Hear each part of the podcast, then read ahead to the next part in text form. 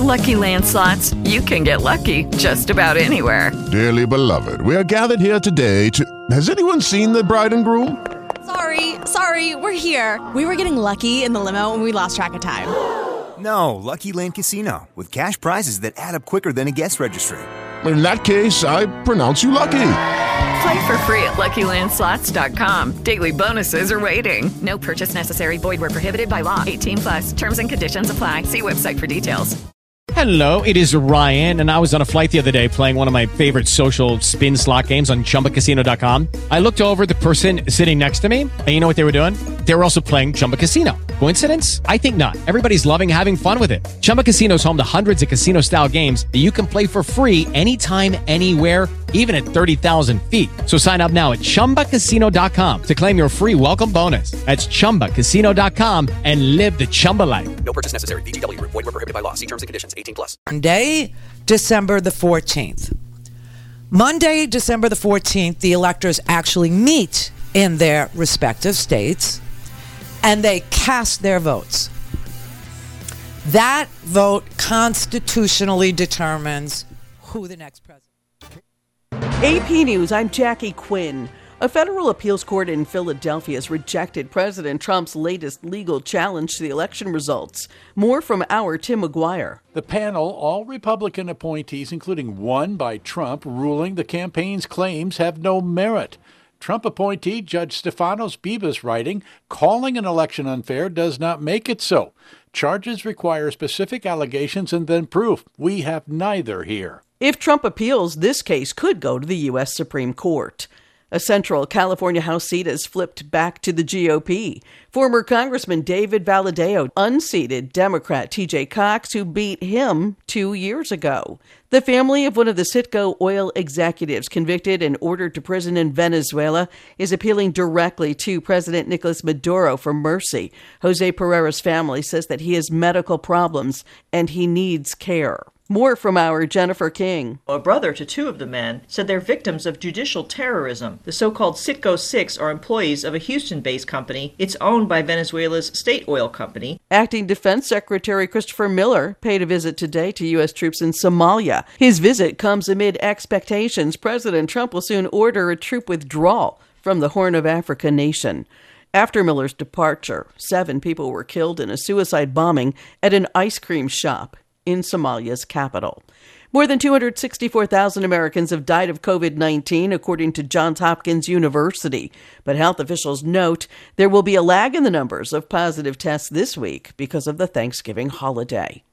The Pittsburgh Steelers Baltimore Ravens game that was supposed to be held yesterday is again postponed, now to Tuesday night. First, the Ravens had COVID infected players. Now, the Steelers have put three on their reserve COVID list.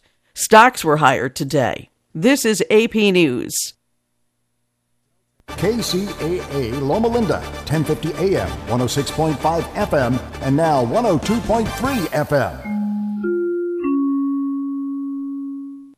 KCAA Radio has openings for one hour talk shows. If you want to host a radio show, now is the time. Make KCAA your flagship station. Our rates are affordable and our services are second to none. We broadcast on three terrestrial frequencies to a population of 5 million people. Plus, we stream and podcast on all major online audio and video systems. If you've been thinking about broadcasting a weekly radio program on real radio plus the internet, contact our CEO at 281 599 9800. 281 599 9800. You can Skype your show from your home to our Redlands, California studio where our live producers and engineers are ready to work with you personally. A radio program on KCAA is the perfect work from home avocation in these stressful times. Just type kcaaradio.com into your browser to learn more about hosting a show on the best station in the nation or call our CEO for details 281 599 9800 good.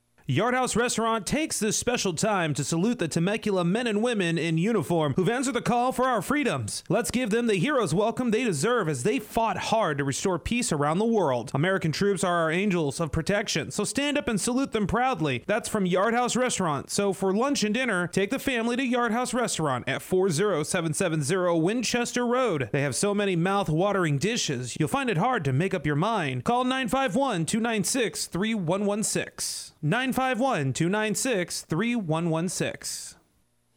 A to Z Bus Sales Incorporated remind everyone that one of the keys to locating missing children is getting current information into the hands of the proper authorities. Keep recent photos and always remember what they are wearing. Have your child fingerprinted at an early age because kids change, but fingerprints don't. This reminder from A to Z Bus Sales Incorporated, locally owned and operated and proudly serving our community for over 40 years. Give them a call today, 800 437 5522. That's A to Z Bus Sales Incorporated on the air because they care. The following program on KCAA is pre recorded. And now, it's For the People with Judge Herb Dodell.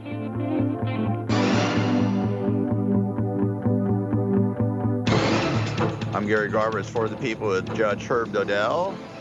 And the judge is at home. Happy Thanksgiving week, Judge. Oh yeah, it's a great football game on this week uh, on, Thanksgiving. The Steelers and the Ravens. Oh, yeah, that'll be If you're cool. a football fan, you gotta love that game. Although two of the Ravens are out, two of the some of their major players are now inactive because of the COVID virus. So, but still a great game.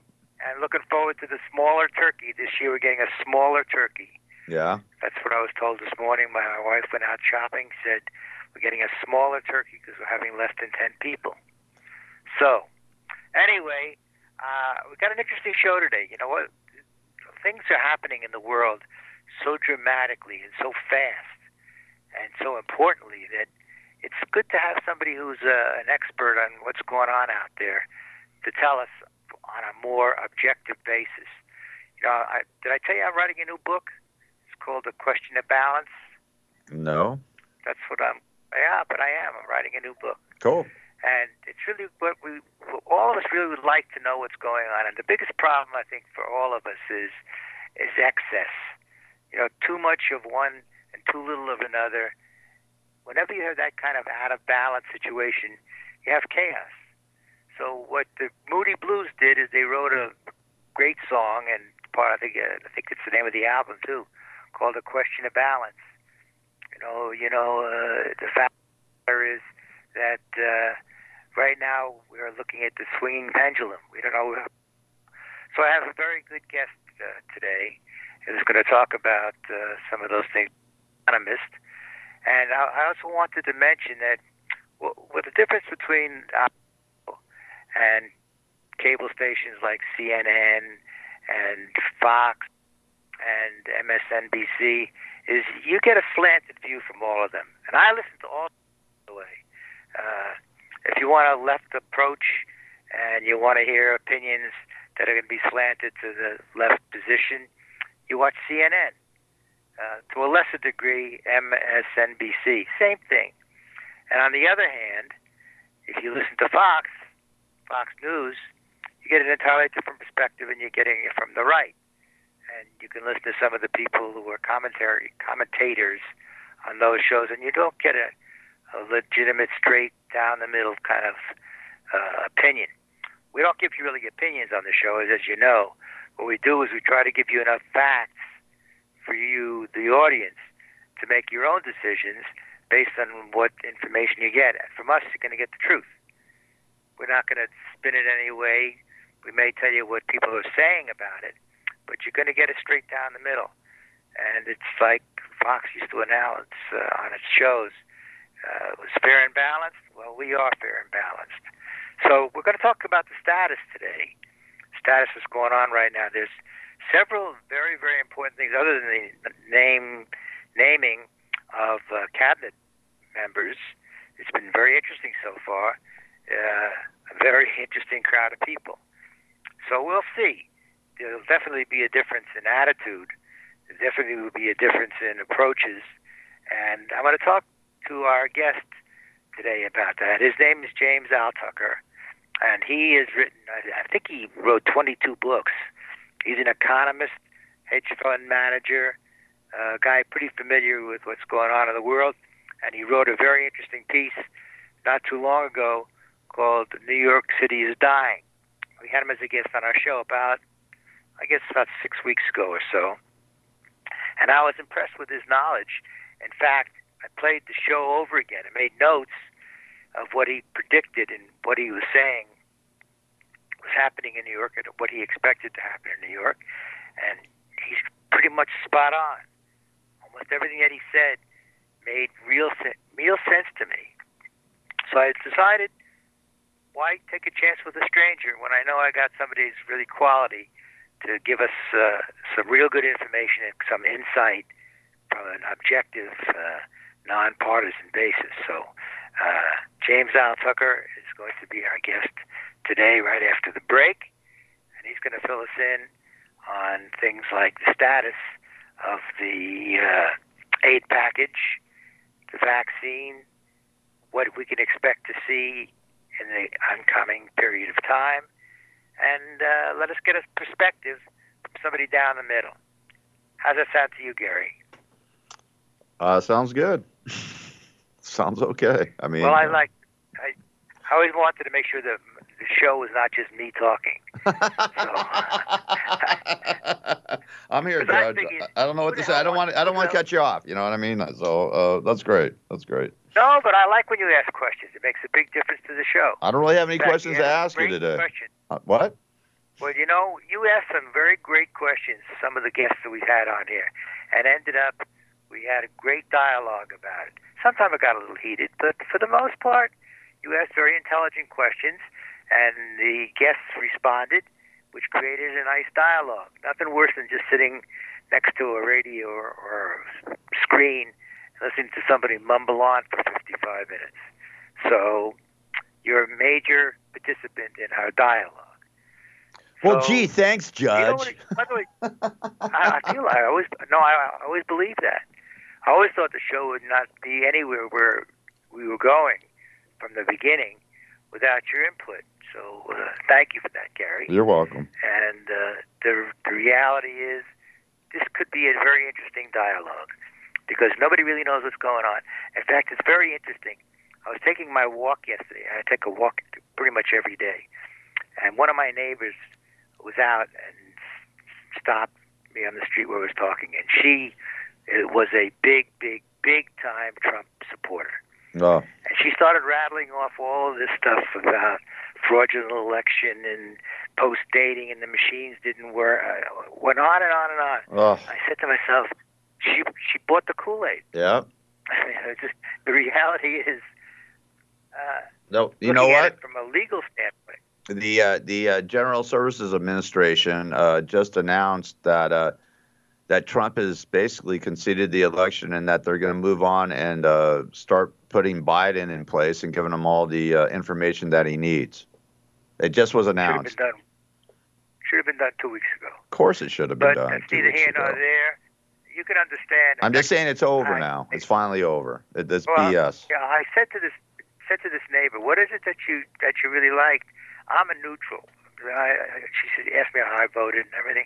I said, "I'm a real neutral. I, I take the facts as I think they can be established, and using rules of what we call evidence, I make a determination based on what's in front of me, not rumors."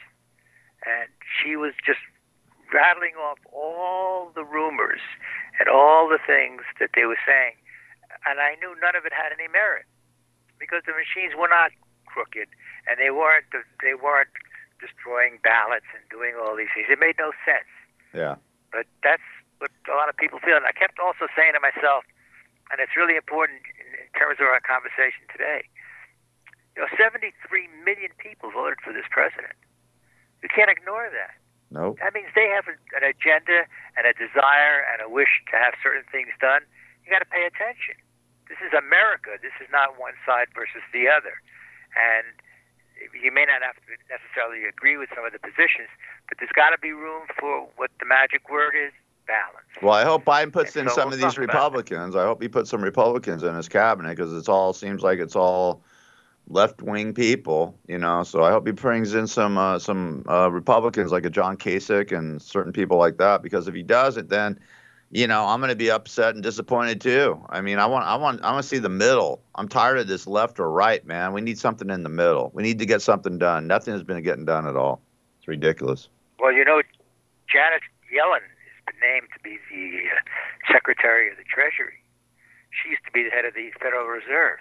You can't talk about anybody with higher cr- credentials and qualifications than Janet Yellen, Janice Yellen, or Janet Yellen. I'm not really sure, but, But is she's she a Republican or quite- Democrat?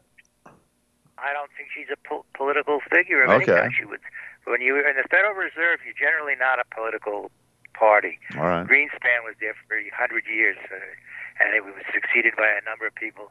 Uh, they get appointed, they have a contract that lasts for a certain period of time, so they're not under any dominion of, of any political party or person.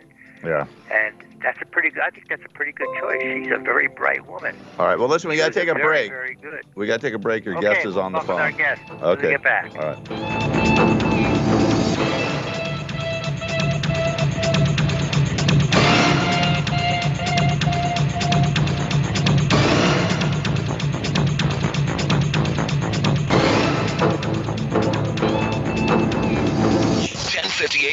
KCAA. Herb Dodell is a lawyer and a judge for the people. With Lucky Land slots, you can get lucky just about anywhere. Dearly beloved, we are gathered here today to. Has anyone seen the bride and groom?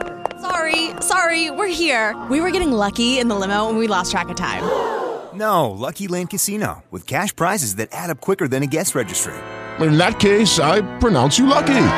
Play for free at LuckyLandSlots.com. Daily bonuses are waiting. No purchase necessary. Void where prohibited by law. 18 plus. Terms and conditions apply. See website for details. Having served as a Superior Court judge, presiding over more than 9,000 cases, he has witnessed firsthand how complicated and corrupt the legal system can be. His goal is to show how things really work in the legal system so that people can navigate the legal system in the best way for them. Many people often feel marginalized by the legal system and are uninformed about how to proceed when unfortunate circumstances arise in their life. Judge Herb will pull back the curtain, lift the veil, so people can truly understand their rights, have access to top legal personnel that they can trust, and have knowledge about how things work so they can make better choices. Judge Herb isn't just knowledgeable, his integrity and spiritual values are truly what make him different. He cares about democratizing access and information for all and desires to turn on the light so the people, you, can benefit. For more information, email the judge at askjudgeherb at gmail.com. That's askjudgeherb at gmail.com.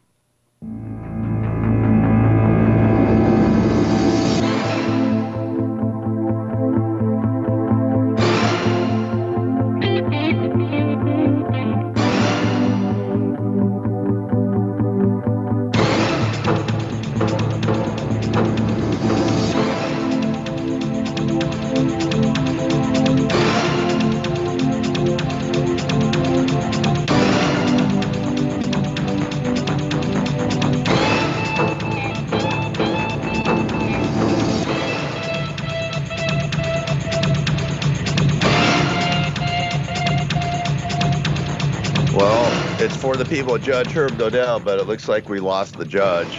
Um, his his guest is here though.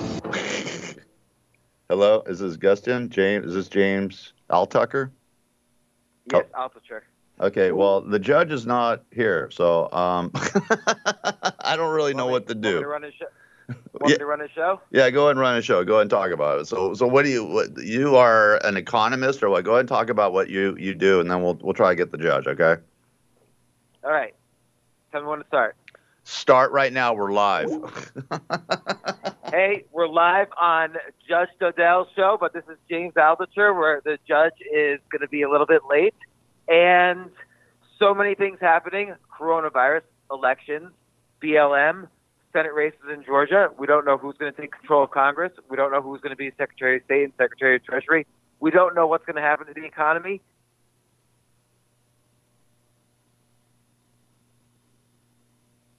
Are you talking to me? Trying to run a radio show here.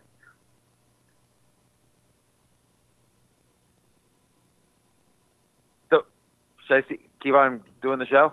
Yeah, he's calling. He's calling in right now. He we lost him. I just I just called him. So just he'll he should be calling in in about uh, uh, 30 seconds. Let's hope. I don't know. We ne- you never know. it's live radio, man. well, so you said you said New York was going to die. Is New York dead? I don't think New York's dead, so, is so here, here's the thing. In on January 1st, one in four New Yorkers have not paid rent since March. Two billion dollars worth of rent is owed on January 1st. It's not getting paid, right? So meanwhile, tourism revenues are down, sales taxes are down, property taxes are down, income taxes are down. More vacancies are happening in New York right now than ever before. A thousand people a week are moving from New York City to Florida. Okay, I think we got the judge. Hold on, hold on. We, judge, are you there? I'm back. Okay, the judge is back. Go ahead, James. You and you and the judge talk, and I'm gonna go have a beer. All right. Actually, Judge James. I want to I want to want to welcome you back. You were so good the last time when I went through the list of people I wanted to have on the show to talk about today's subject matters. I thought of you and I said, this is the right guy to give a call. So thanks for uh, agreeing to be on the show again. And well, thanks I- for having me on the show, Judge. I appreciate it. Well, I was mentioning to Gary before that uh, I replayed the show you were on, and you were spot on with a lot of the things that you were saying. It was so convincing to me. I said, I got to have this guy come back. So you're back. And and the th- the thing is, on all of the issues that I've been worried about, they've actually gotten worse since our call. And it seems like the major tier one cities are in denial about what's happening, which isn't necessarily bad news for the country because you're seeing a flight of talent and capital out of the cities, out of those first tier cities into second tier cities. But I'd be worried what's happening to New York, San Francisco, and LA right now. It's not it's not a good situation. And meanwhile, you know, we'll see what happens with uh, administration change, but the, the economy is doing better than the first tier cities. Let's put it that way. Well, I wanted to kind of introduce you to people who didn't hear the, show you were on recently. Uh, I want to talk about economy, and I know that you're an expert on economic issues. And I was also going to, I am going to ask you a question that I've been wanting to ask somebody for a long time, but never felt comfortable enough to ask. And that is, what is a hedge fund? I know you are a What- major player in hedge funds, so tell us what is a hedge fund? Yeah, so a hedge fund is you invest, uh, the, the customers of a hedge fund invest with the fund manager, just like you would with a mutual fund. But this time, the hedge fund manager, he gets to keep 20% of the profits of every dollar he makes. So if a hedge fund has $100 million and in a year it returns 10 million in profit, the hedge fund manager puts $2 million in his pocket, 20% of the profits generated is the normal fee. So Warren Buffett, for instance, in the early 60s, late 50s, he made his first million dollars having a hedge fund. He invested other people's money, and he always kept at least 20% of the profits. But then he switched to insurance companies because it's a much better business model. People give you money, and you get to keep 100% of the profits that you invest, and nobody ever wants their money back in an insurance company. In a hedge fund, everyone gets their money back eventually. But in an insurance company, customers don't want their money back because it means you're sick or in a catastrophe or something like that. So Warren Buffett found a better business model than, than hedge funds. Although hedge funds are a pretty good business model too. So you, I guess you just need customers to invest money. Yeah, and the hedge funds are not regulated, so you can invest in anything you want. Like I could just go to Las Vegas and gamble if I wanted to. If people give you money, you can invest it in stocks, in uh, private companies like a venture capitalist. You can invest it in all sorts of weird securities and derivatives. This is why the financial crisis happened. Is everyone started investing in subprime mortgage derivatives, and that all crashed. So the entire hedge fund industry uh, got hit hard. But in general, hedge funds now are, are not as much the Wild West as they used to be, but it is a good business model because you keep a percentage of the profits that you make. That's really the only difference. In a mutual fund, you don't get to keep those profits. You just take a, a standard fee. But with a hedge fund, you take a fee and you take a percentage of the profits. By the way, I think almost all hedge funds are scams, and most hedge fund managers belong in jail. And if I was listening to this, I'm telling you, don't ever invest in a hedge fund Now you because it's just it's just too unregulated. You whet my appetite. You whet my appetite. Uh, are there a lot of hedge funds that are still out there? Oh yeah, I mean, but hedge funds have become more institutionalized, meaning you have hedge funds now that have over a, hundred billion dollars under management. That never used to happen before. Now those are like almost like banks, and hedge funds do all sorts of, you know, they do private lending, they do all sorts of deals that a normal bank would not do. So that hedge funds have their role, but there's just too many ways for hedge fund managers to put money in their pocket without their customers being aware. And so I think the business model itself is a corrupt business model. How do they get to keep put money in their pocket without people knowing it? Well, for instance, um, you could charge all sorts of extra fees, or here, here's a typical example. You could, um, oftentimes, executives, like CEOs of companies, they want to sell their shares, but they have so many shares, they might not be able to sell them on the open market. So they sell them to a hedge fund at a discount to where a stock is trading. So if a stock is trading at 10 and I have millions of shares because I'm the CEO, maybe I'll sell to a hedge fund for 7. And so the hedge fund could buy it at 7 and th- and right then the stock's at 10, so they make like uh, whatever that is. It's almost a 50% profit in 1 second as soon as the CEO sells them shares and they take a fee on that 50% gain even though they haven't sold the shares yet. So there's there's things like that that are happening all the time where executives work with hedge funds in order to cash out without the public knowing it, and there's lots of lots of slimy things that happen in in the world of big business and hedge funds when when the two meet. Are they regulated in any way? They're not regulated in any way at all. In fact, there's a, there after Bernie Madoff, who who by the way, so I visited one day. I visited Bernie Madoff when he was still running his uh, hedge fund, and no one knew he was a scam. And so I asked him to invest money with my hedge fund, and he said, "Look, I'll offer you a job here anytime you want, uh, James. I like you. You could come in. You could you could take a job here, but I can't give you money for your hedge fund because I don't know where you're investing your money. And the last thing we need here at Bernard Madoff Securities is to see our name on the front page of the Wall Street Journal. so Bernie Madoff was very concerned about his reputation, and so didn't and so declined investing in me. That's funny. If you wanted to develop a business, you just go out and ask people to give you money in your hedge fund all of a sudden. Yeah, anybody could start a hedge fund, which is the, the source of many scandals. Uh, you know, and also sometimes hedge funds will do uh, a hedge fund manager will do a deal with a company. You know, there's 8,000 public companies out there, and we only read about Apple and Microsoft and Tesla, but there's there's lots of small public companies. So a hedge fund will often go to a CEO and say, "Hey, we'll you need money. We'll lend you money, but we need like a good deal." And the hedge fund manager will say, "But I also want an extra fee to put in my pocket that you give me." And so that's that's another way that hedge funds take extra money without necessarily telling their customers or letting anyone know.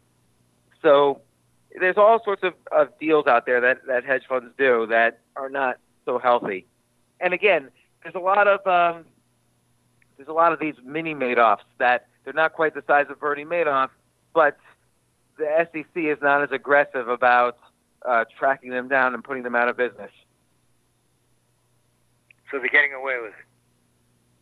A lot of I, I used to invest in about a dozen hedge funds. I used to run a, a fund of hedge funds, and where I people gave me money and I invested in hedge funds. And I would say at least half of them I ended up getting out just in time before they. I, I didn't know they were you know doing all these sleazy things, and uh, I ended up pulling out my money just in time before a lot of them got in trouble. Is John Donald right Trump the- is Donald Trump in, in, involved in any of this stuff at all? The hedge fund business? No. Oh, No, Oh, he's although, not that stupid. Although, yeah, no. But you know, there was there was one thing I remember a, a few months ago, or actually about a year ago, a hedge fund manager came to me and said, "You know, I'm seeing something very weird happening in the market. Every time Donald Trump tweets something on a Friday, the, you know, the market might collapse. He might say he might tweet something. The trade negotiations with China aren't going well, so the market collapses. And then Sunday morning at three in the morning, my friend, the hedge fund manager, was would see a lot of buying in the overnight markets, like at three in the morning. And then 6 a.m., 7 a.m., Donald Trump might tweet, "Oh, the the negotiations with China are doing pretty well," and suddenly the the overnight market goes up a lot. I love and, it. And and my friend who's been my friend's been in the business for 30 years, and he said I've never seen anything like this uh, before, where it's almost like clockwork. Someone is buying about five hours before Trump tweets good news. Oh. And so, is Trump involved in anything? Is Jared Kushner involved? Who knows? There was no proof of anything. Just my friend, who's who's an expert. You know, he's been a hedge fund manager for 30 years. He says he he said the only time he's ever seen this was on September 10th, 2001, because on September 10th, 2001, there were people who knew what was going to happen, and somebody was betting that the market was going to fall, you know, a thousand points in, within the next few days. And so nobody could figure out who, why would anyone bet on that. And then of course 9/11 happened. And so my friend says the last time he saw something like this was, was September 10th, 2001. Wow. So Somebody knew it was going to be a, a 9/11. Yeah, well, a lot of people from the Middle East probably knew. Uh, people were shorting the airlines, meaning they were betting against the airlines. Like someone was massively shorting American Airlines. Wow. And in general, they were they were shorting the, the overall market, and and it could never be traced. Like these things go through brokers and brokers and brokers. It was never traced, as far as as far as I know. That's wild. That really is wild. Yeah, yeah. I mean, stuff like that. Lucky Land Casino asking people what's the weirdest place you've gotten lucky? Lucky? In line at the deli, I guess? Aha, in my dentist's office.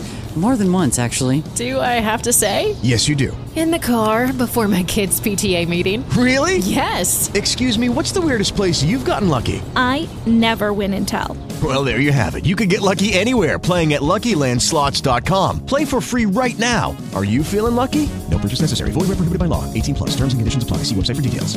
It's, is, is harder and harder to do the more electronic things get. But again, my friend uh, who's been in the hedge fund business for so long, he said I, he's never seen this uh, except for that time. That like clockwork. I mean, that hasn't happened during the pandemic, but this was right before the pandemic. the pandemic's another story altogether. Well, you, you, you've written a number of books, haven't you, James? Yeah, yeah. I've uh, I'm on my 25th book. Yeah. I, I, before you were on today, I mentioned uh, to the audience, I thought you had only written 22 books, 25 books. That's quite remarkable. And uh, well, it depends on the, on the quality of the book. I guess that depends on who's buying it, or if anybody's buying Yes. it. So, what what's the recent group of books look like in terms of subject matters?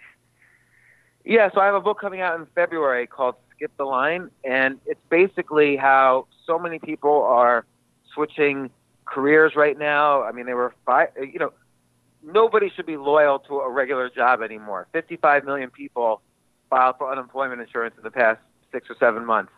So a lot of people are switching careers, they're switching their passions, they're switching the things they love to do. And my book tells how to learn and then get rise up in your field quickly enough so that if you change careers, you could end up in the top 1% very quickly, the top 1% of your field, of your new field. And my book shows how to skip the line, how to learn extremely fast, and how to how to understand the field and make money in it extremely fast. Skip the so line. I, I go against skip the line, and I, I go against the traditional idea of the 10,000 hour rule. Like if you spend 10,000 hours uh, learning something, you'll be the best in the world. But I don't I don't like that rule because I'm too old. I, so I want to figure out faster ways to learn. So how do you skip the line? Well, one one way to do it is to experiment. So I have something I, I replace the 10,000 hour rule with the 10,000 experiment rule. So the idea is whatever you're interested in, you learn more about it by doing small experiments. Experiments have very little downside, have huge upside, and you, you use experiments to learn things you don't know. So, for instance, let's say I wanted to learn stand up comedy. So, five or six years ago, I was trying to be good at stand up comedy. so one experiment I did was I did stand up on a subway. So it's a, it's a, good training against a hostile audience and got me a chance to practice my one-liners. And so that was an experiment. Or another experiment, an experiment that I'm doing now is I, I didn't vote in this election that just occurred. And uh, everybody said to me, well, you can't have a voice if you don't vote. I was vote shamed. And so I said, well, you know what? I feel like I can have a voice if I want to. And I was curious, how hard is it to run for president? So I did an experiment. I went to FEC.gov, which is the Federal Elections Commission.gov, and within five minutes, I officially filed uh, to run for president in 2024. So it turned out to be an easy thing. And so part of this experiment is I'm encouraging other people to do what I did. We should have as many people as possible To- to run? running for president. Just run. How many votes do you need? people running for how, many, how many signatures do you need to get on the ballot? I'm curious. Or Well, to get on the ballot uh, state by state, state you don't need any state. signatures to run.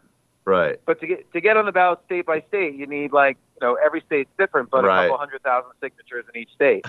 and so so but but uh, my thing is why get any signatures? It's just have a million people running and have everybody think for themselves on what their issues are instead of just. It's almost as if we up we get a menu and it's either the Democrat menu or the or the Republican menu. And You have to believe everything that the menu says.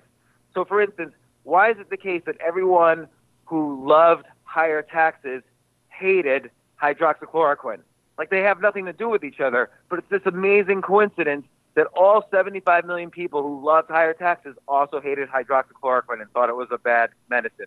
So, um, it's it's too many people get polarized and just without understanding the issues, just subscribe to the entire menu that's either blue or red. Right. And so I figured the political system needs to change. We need to welcome multiple ideas instead of just two.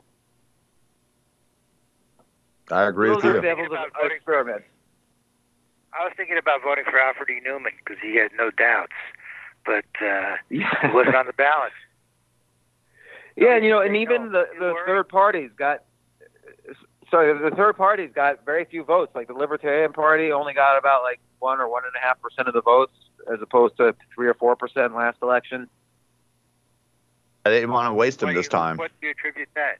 They didn't want to waste them. They they actually people took it serious. I know, you know, like I voted uh, in 2016. I voted for my friend comedian Mike Marino. I wrote him in.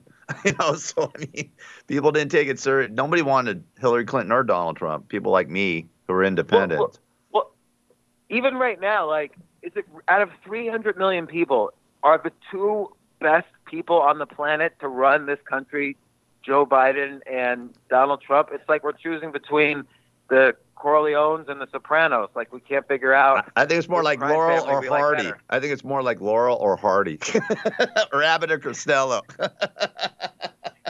yeah, like why can't there be why can't there be more than two?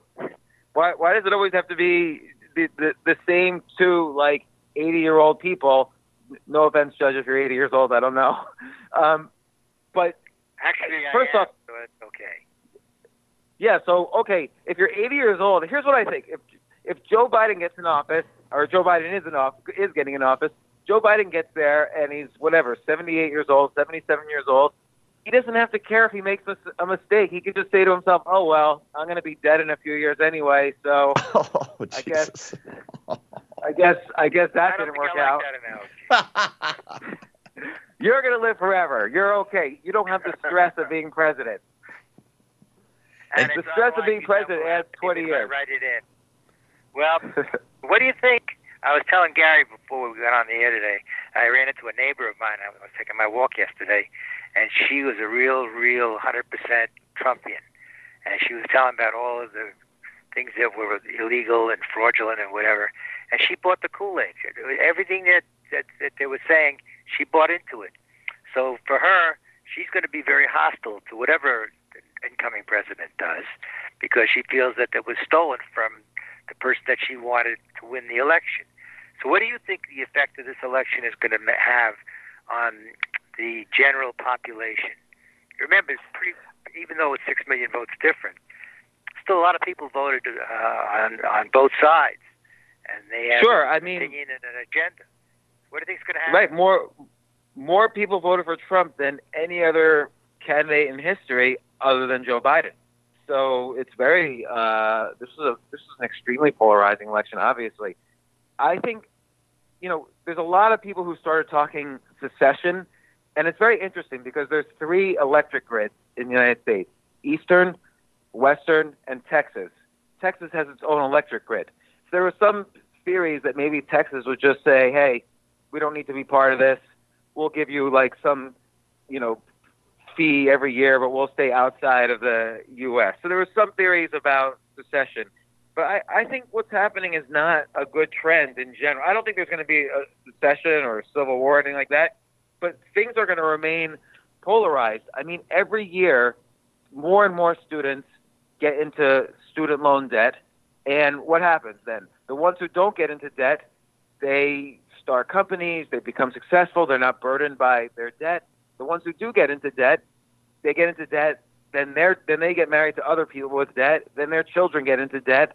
And you see income inequality increasing not because of people like Jeff Bezos, but because of all the debt that we're putting some percentage of the population in. 44 million people are in student loan debt, and debt is only getting bigger. Tuitions go up every year faster than inflation. Everybody's told, "Oh, you have to get a co- go to college to get a job," which is just not true. That's true. And I, I think I think that that's that generation by generation, the income inequality is increasing, and so that's where we're getting into situations like Bernie Sanders on one side, Donald Trump on the other side. I mean, Bernie Sanders was really winning the Democratic nomination, and they they pulled it out from under him and and gave it to Biden. But we're starting to see these extremes where, and and nobody even knows what any of these people believe in. Like, can you name even one Bernie Sanders issue?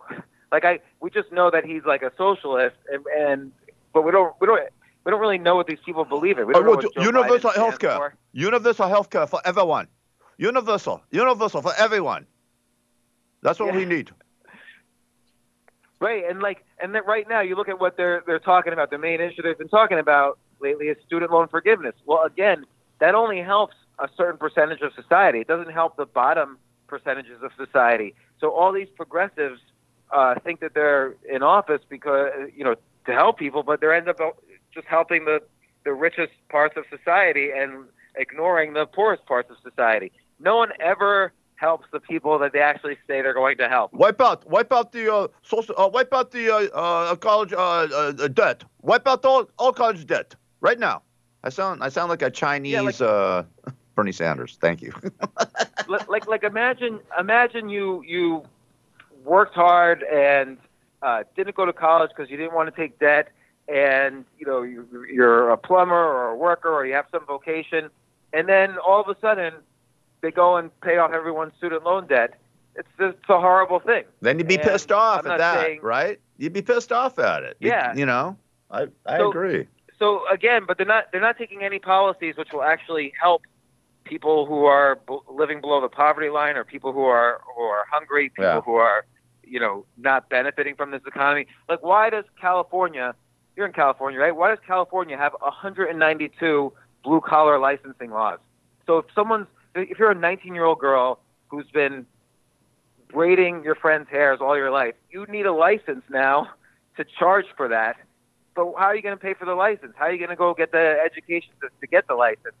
Like it's just unfair that all the laws are basically against people who need to get jobs, and meanwhile everyone else gets a free ride. Do you think Biden's going to do anything about it, or what? Do you think Biden will change it up? No, he doesn't even he doesn't even know what he's doing. Like, I, I, what what do we know? What do we know about Biden's policies? We don't know anything. Okay, he's going to rejoin the Paris Accords. B- big deal. He's going to. What else is he going to do? We have no clue. Keep If ask people, Obamacare. What is Biden going to do? Keep Obamacare. yeah, yeah, he's gonna do he's gonna do stuff with Obamacare. Uh, so, but as far as I know, Obamacare has been around, and people some people use it, some people don't. What what's he gonna do differently? Good question. Like it's, it's unclear. You know, he here's what he's gonna do. He's gonna do a bailout of the states. Okay, Trump. Trump. If if Trump got reelected, the next bailout would have been about a trillion and a half dollars.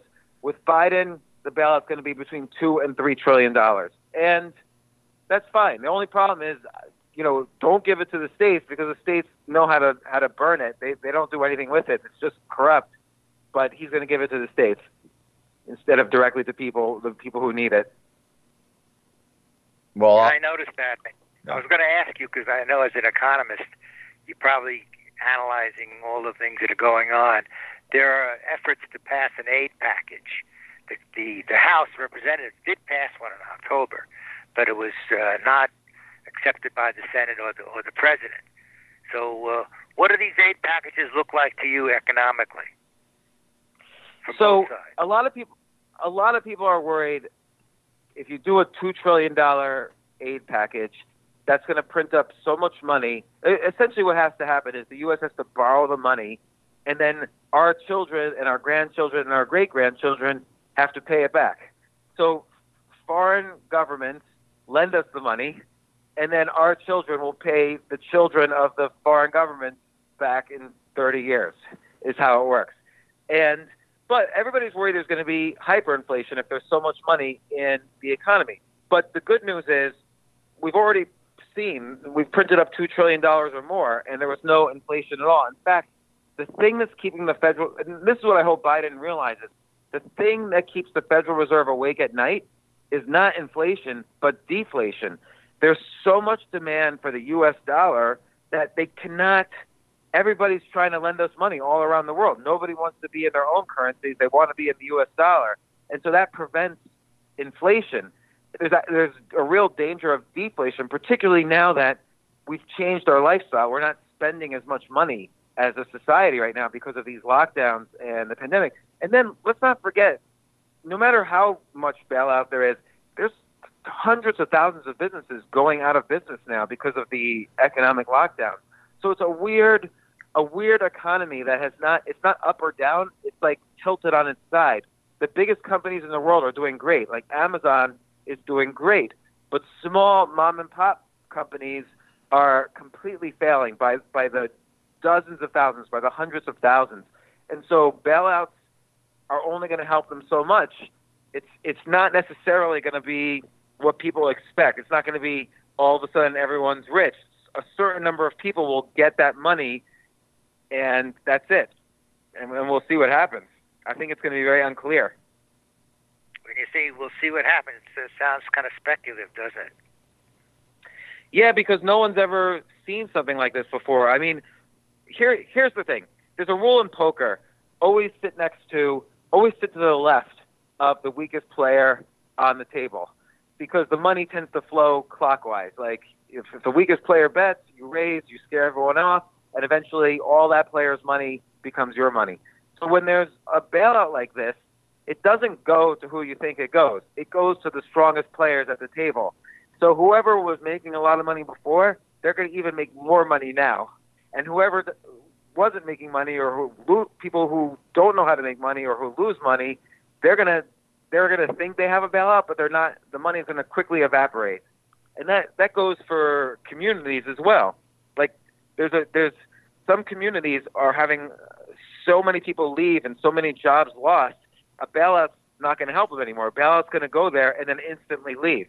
I'll tell you right now, people are going to bail out of Los Angeles because of what's going on. I mean, everybody is getting fed up with what's going on here in Los Angeles County. Now we're back on lockdown, and people want to get out. People are sick of this, and we're sick of Los Angeles anyways. And now we have reasons to leave. So watch. I believe there's going to be a mass exodus out of Los Angeles in the next year or two. Yeah, Los Angeles, San Francisco, New York City, to some extent Chicago. They're all, all of these first tier cities. There's a huge flight right now out of them, and the cities that are benefiting: Miami, Denver, Phoenix, Nashville, Charlotte, even Philadelphia, the, uh, uh, Salt Lake City, Vegas, uh, Boulder, Vegas, Pittsburgh. So all these cities are going to do great. Pittsburgh. All these cities are going to do great. Pittsburgh's a great little city. I like Pittsburgh. I know you went to school there. Uh, Yeah, yeah. I went to graduate school there. Got thrown out of graduate school there, and then and then stuck around. So you went to Carnegie Mellon. You know, I went to school right down the road at, at University of Pittsburgh, so we were kind of neighbors for a while. Yeah. Even though a few Yeah, years yeah. apart. I don't think I he was I born. I don't think. James was born yet, Judge. What do you think is going to happen with an aid package? What, what's going to ultimately become the law? Because I read a very interesting article the other day, which I thought was fascinating.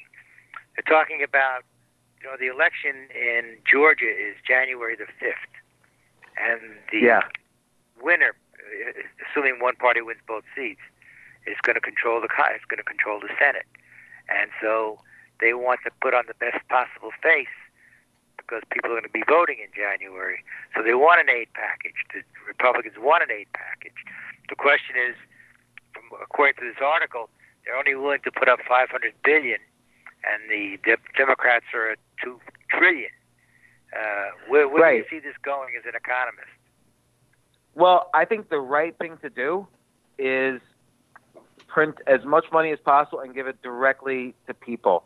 So give a form of UBI, like a form of universal basic income, um, to as many people as possible. Do not bail out any more businesses. Do not bail out states. Do not bail out any government institutions or, or whatever. Just give money to people. It's the, the big problem is is that people, when you get a dollar bill, when you get paid a dollar, people just spend it on Amazon. So if I'm in New York City and I get a dollar, it leaves New York City and goes to Amazon now. We're addicted to Amazon as a culture. And municipalities need money. So give it to if you give two thousand dollars to each person, some things I'll have to go to the grocery store and buy, to the deli and buy, to the newspaper stand and buy. We need to encourage people to spend more in their local community. Just bailing out companies or states, the money's never going to hit the community. And it's called it's called the velocity of money when people spend uh, in their local stores. Because then I'll buy a newspaper, the newspaper guy will buy a sandwich, the sandwich guy will buy will go to the laundromat, and so one dollar has three to five dollars of effect. But when you just bail out states or companies, the money disappears in their bank accounts or corruption or whatever. So I, I think they really need to focus on bailing out directly people. And the funny thing is, I wrote I wrote this to one of the top Trump officials during around May when they were first considering a second stimulus, and he wrote back and said there, won't be any incentive for people to work, which I thought was a not a smart thing to say because two thousand dollars is not going to. No one's retiring on that. Like it's not. People still want to work and, and make money and make more than two thousand dollars, and they, they need it. So I hope that's what happens. I'm I'm afraid what's going to happen with the, with right now is they're going to bail out states, and it's not going to help at all. New York State's thirty billion dollars in the hole, and I, I suspect New York City needs about a hundred billion to to avoid cutting uh, tens of thousands of jobs, and they're just not going to get it in any kind of bailout. So you might as well just do direct to people. Well, they're saying a lot of people they've never loved their jobs, and they were not making a whole lot if they were going to get a couple of hundred dollars more a month. Why work? Yeah, but the, at least that's true. But at least it gives them time to find new jobs. They, people shouldn't like their jobs. There were 128 million workers in the United States in February, and 55 million of them, almost half of them, filed for unemployment during the lockdowns. So jobs were not loyal to people at all. People should have the the air a little bit to to figure out what they want to do with their lives and switch careers and switch interests and so on. They shouldn't go. The jobs weren't loyal to them. For a hundred years, we were fooled into thinking that corporatism, corporations would, would be were loyal to us and we should be loyal to them. But it was just totally a lie, and that was revealed during this during these lockdowns. Everyone got fired, and all these PPP loans that went to corporations. I bet you very few of them actually bailed out, uh, actually paid their employees and and you know did the things they were supposed to do. Most people were just laid off permanently. So I, I hope it does go direct to people. And then if they if they don't want to go back to work, they'll figure out something new to do. Why should they go back to a, a job that just fired them? What's the major ob- uh, objection from the Republicans uh, as to the bill that the Democrats offered that came out of the House of Representatives? What's the biggest objection? The, the biggest objection is that why give why give money to the the governor of New York or the governor of California when all they do is spend it on nonsense and they're they're massively in debt. They don't know how to run their own budget. You can't give money to people who don't know how to you know take care of the money. You you got to respect the money or it won't respect you. So all the all the Democrats wanted to do, and I'm not I'm not Democrat or Republican, but the Democrats just wanted to give money to the states to, to patch up their budget so they can continue having really horrible fiscal policies, whereas the Republicans actually did want to just directly give it to, to people ultimately. Now, they didn't want to give as much. And the other objection is when you print too much, you have to borrow too much. And again, it's our, it's our children and our children's children who are, someone's going to ultimately have to pay that money back. And it's not going to be you or me, it's going to be our children and and that's the problem. The more we, the more our children pay the children of the foreign lenders, the more the country is owned by everybody outside the U.S. and not the U.S. itself. Which I guess is a good lead into the next question dealing with foreign policy. Uh, it appears that uh, we as a country are going to be less aggressive than the Trump organization was, and they're going to rely a whole lot more on diplomacy even dealing with countries like Iran. Uh, what, what do you see happening in the foreign policy world, economically? Yeah, yeah. I think you know you, you look at like the difference between Obama and Trump. Obama's policy was, hey, everybody, let's let's all be friends, and friendship between countries increases prosperity. And Trump's policy was, hey, if you're not doing something for us, then we're not going to do something for you. And so the question is, what leads to more prosperity? You have the situation with Iran where they were building nuclear weapons with the money we were giving them and claiming that they could easily bomb and wipe out Israel. So now you have these peace agreements between Israel and the UAE, Israel and Bahrain, Israel and Sudan. And, uh, you know, it seems like on foreign policy, at least in the Middle East, things have been pretty good. There's no more ISIS or very little ISIS. Uh, all the stuff that was the headlines before Trump became president, you know, all the, you know, cutting off someone's head in, in Syria, all the beheadings from ISIS, all that's not in the news anymore. So that was good. China, you know, who knows? That seems so complicated that, I mean, the good thing about China is they have these disgusting, polluted factories with slave labor and America loves that because that's why our iPhones are one thousand dollars instead of three thousand dollars. Like tr- Trump was always saying, "Oh, you know, China doesn't have to pay money for." China's given a ten-year um, reprieve from the Paris Climate Accords. Why is that? Well, the reason is we don't want China to uh, reduce carbon emissions. We like their polluted, disgusting factories and and the fact that they're their employees are working so hard they're, they're practically jumping out the window every day. we love that because it gives us a cheap iPhones, cheap pharmaceuticals, cheap uh, uh, clothes. Our entire manufacturing is done in China. So I don't know. I don't. I think it's a little bit. It's a little bit of both. Like Biden wants to be friends with everybody, but that doesn't work out so well because then Iran built nuclear weapons and China raises tariffs on us.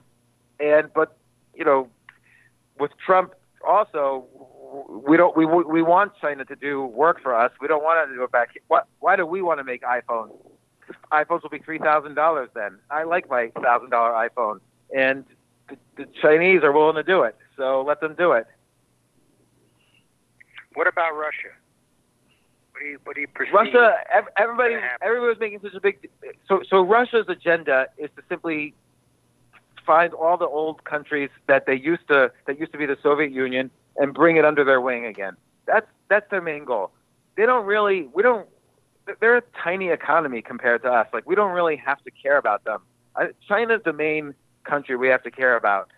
Russia's like insignificant at this point. Like everybody was making such a big deal about Russia and like notice that every accusation ever made about from Trump to Biden and from Biden to Trump, none of it was true everybody was impeaching or, or calling the Justice Department or FBI, and there was Obamagate and and Trump and the Ukraine. Not, it turned out nothing at all was true. Even Hunter Biden, like someone someone said to me, "Can you believe Hunter Biden was having sex with crack whores in China?" And I'm like, "Yeah, of course I can believe that." It would be much more odd if like a random bus driver was having sex with crack whores in in China. But Biden, Hunter Biden, was like the son of a vice president. He he should be. That's what he should be doing.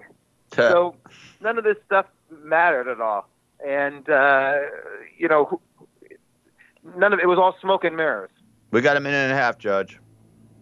Okay, I'm going to ask you the question. What do you think the vaccine is going to do? We got a minute and a half.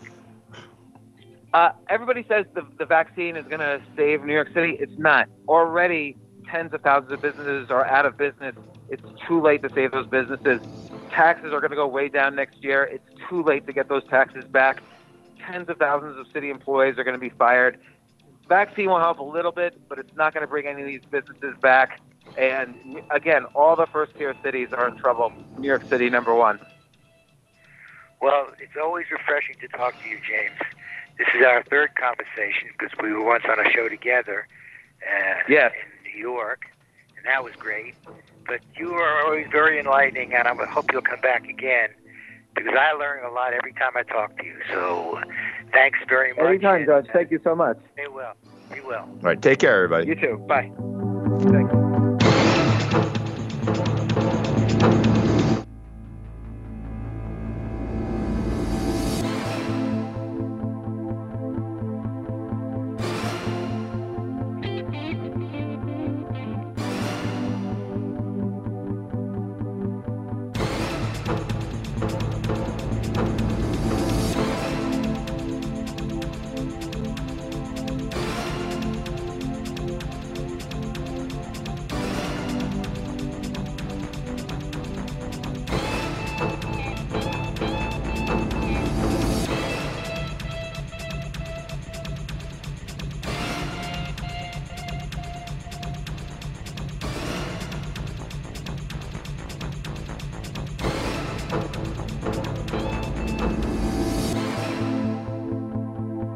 KCAA Loma Linda, 1050 AM, 106.5 FM, and now 102.3 FM.